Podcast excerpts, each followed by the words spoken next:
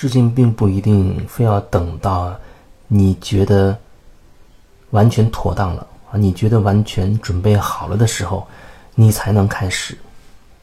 那如果那样的话，恐怕大部分事情我们都没有办法去做了，没有办法进行了，因为很可能在准备的过程当中，你会发现有越来越多的新的状况出现了，有越来越多的新的需要你去准备的那些东西出现了。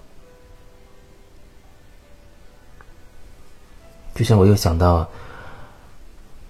去年的时候，在上海的一个身心灵的公司里边一样，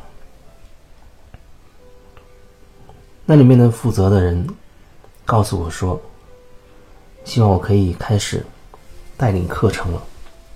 当时我的想法是我需要准备更充分一点，然后他就告诉我，那你要你觉得准备到什么程度？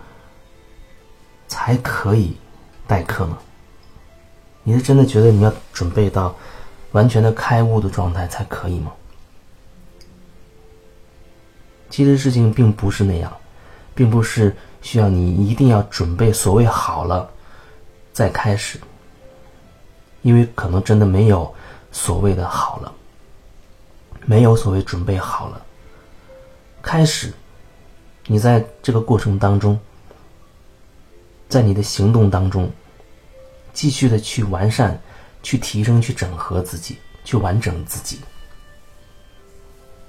这个过程其实就是一个学习的过程，并不是说啊开始带领课程了，或者有人上门来，呃请求你的协助了，好像你就觉你就会觉得自己很了不起，会高人一等，或者比别人知道的多。如果那样的话，那个方向又会反了，又出问题了。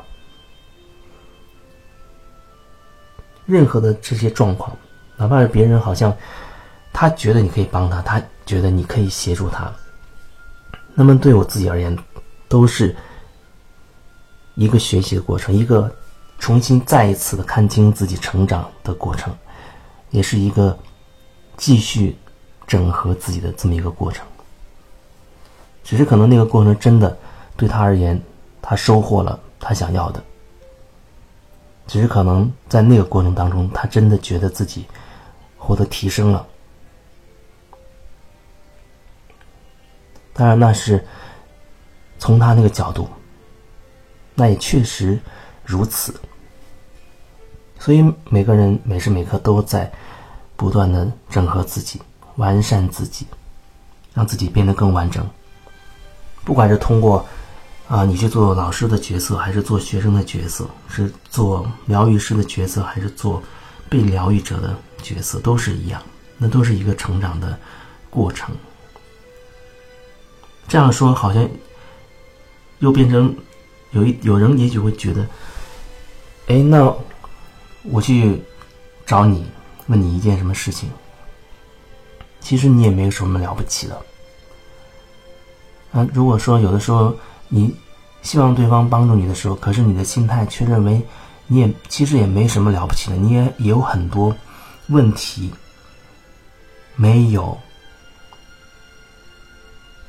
做好，或者说你也有很多很多你自己的功课没有做完，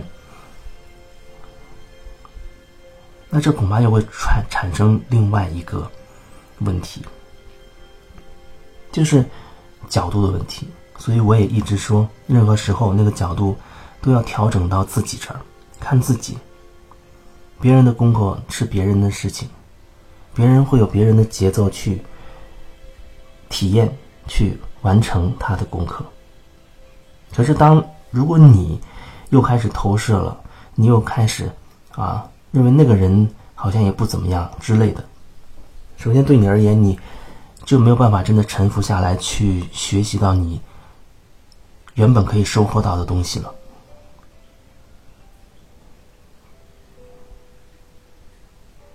那恐怕那里面其中有一个课题就是，呃，关于沉浮，关于看自己，关于做自己。我也一直都说，任何形式都不重要，你说任何东西也都不重要，说什么内容也不重要，关键是你说的那个状态。对于说的那个人而言，就是你自己说的那个状态，是不是始终站在自己的中心去表达？喜怒哀乐，你去骂人也好，或者去发飙也好，那都没有问题。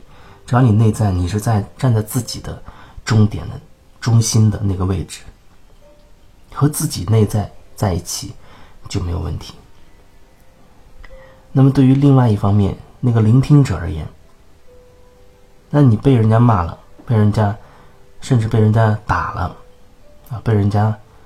嗯，用言语你认为是侮辱了，那这个时候你依然要把焦点放到自己的内在去看自己，依旧要和自己站在一起看自己。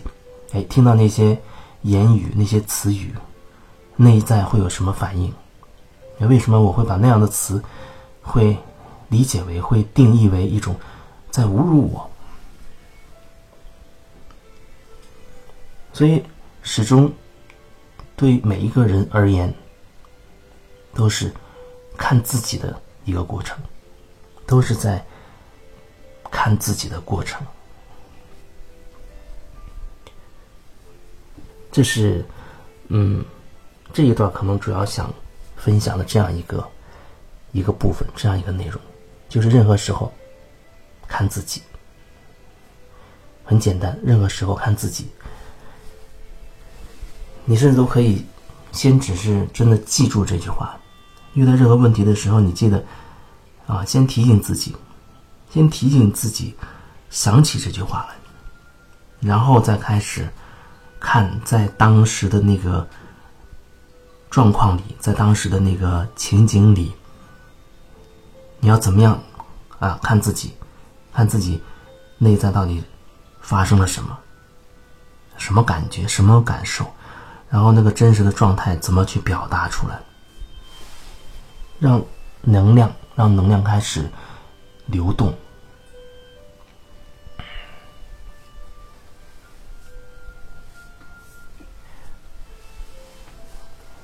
这段就想分享这么多了，也欢迎你有任何和自己有关的问题，嗯，通过微信也好，这里留言也好。